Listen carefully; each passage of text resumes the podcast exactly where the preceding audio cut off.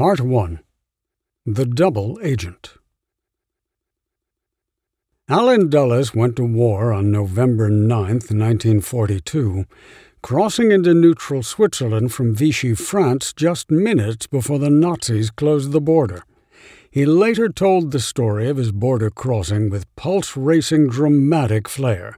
But in reality, it went surprisingly smoothly, especially considering the 49 year old Wall Street lawyer's high international profile. After presenting his passport to the French gendarme at the border station near Geneva, Dulles paced the train platform while the policeman made a phone call to Vichy authorities. Then, after a hovering Gestapo agent conveniently disappeared, the gendarme obligingly waved Dulles through. It was almost as if Dulles was expected. There was nothing undercover about Allen Dulles's wartime exploits in Switzerland. Afterward, he made much of his espionage adventures with a sympathetic press and then equally credulous biographers dutifully repeating his beguiling tales. But in truth, there was little daring involved, for a very simple reason. Dulles was more in step with many Nazi leaders than he was with President Roosevelt. Dulles not only enjoyed a professional and social familiarity with many members of the Third Reich's elite that predated the war, he shared many of these men's post war goals. While serving in his Swiss outpost, Dulles might have been encircled by Nazi forces, but he was also surrounded by old friends.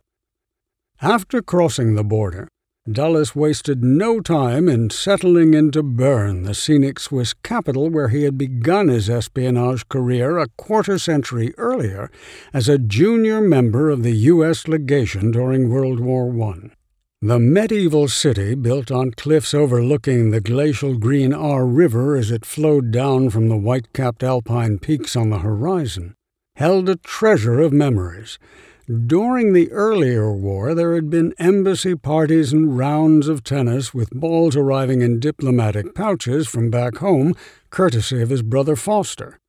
There was an international parade of mistresses, young secretaries from the consulates that filled the city's diplomatic quarter, as well as free spirited women from the local art colony. He met his conquests for drinks and pleasure at the Bellevue Palace Hotel, the elegant Art Nouveau fortress that dominated the old city's skyline. Dulles affected the look of a dashing Continental cavalry officer in those days, with a waxed mustache, slim waist jacket, and high starched collar. One of his affairs during the First World War had a brutal ending. She was a young Czech patriot who worked alongside Dulles in the U.S. legation offices. British agents concluded that she was using her position to pass information to exiled Czech leader Jan Masaryk as well as to the Germans.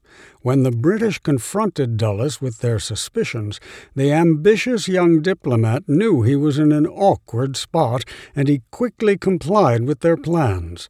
One night Dulles took the woman to dinner and afterward he strolled with her along the cobblestone streets to an agreed upon location where he handed her over to two British agents. She disappeared forever.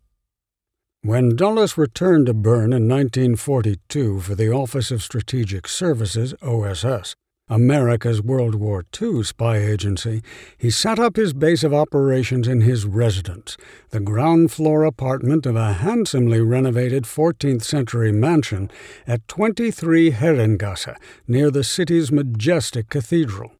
Dulles later insisted that he had carefully chosen the location with security in mind, since the street ended in a cul de sac he prevailed upon municipal authorities to extinguish the lamplight outside his building, giving late night visitors a measure of anonymity as they slipped in and out. Guests seeking more confidentiality could enter Dulles's apartment from the rear, climbing an ancient flight of stone steps that rose steeply to his back terrace from the grape arbors and dark river below. But all this cloak and dagger was a bit of a charade. As soon as Dulles showed up in Bern, his arrival was reported in one of Switzerland's leading newspapers, which announced him, to the spy's great delight, as the personal representative of President Roosevelt.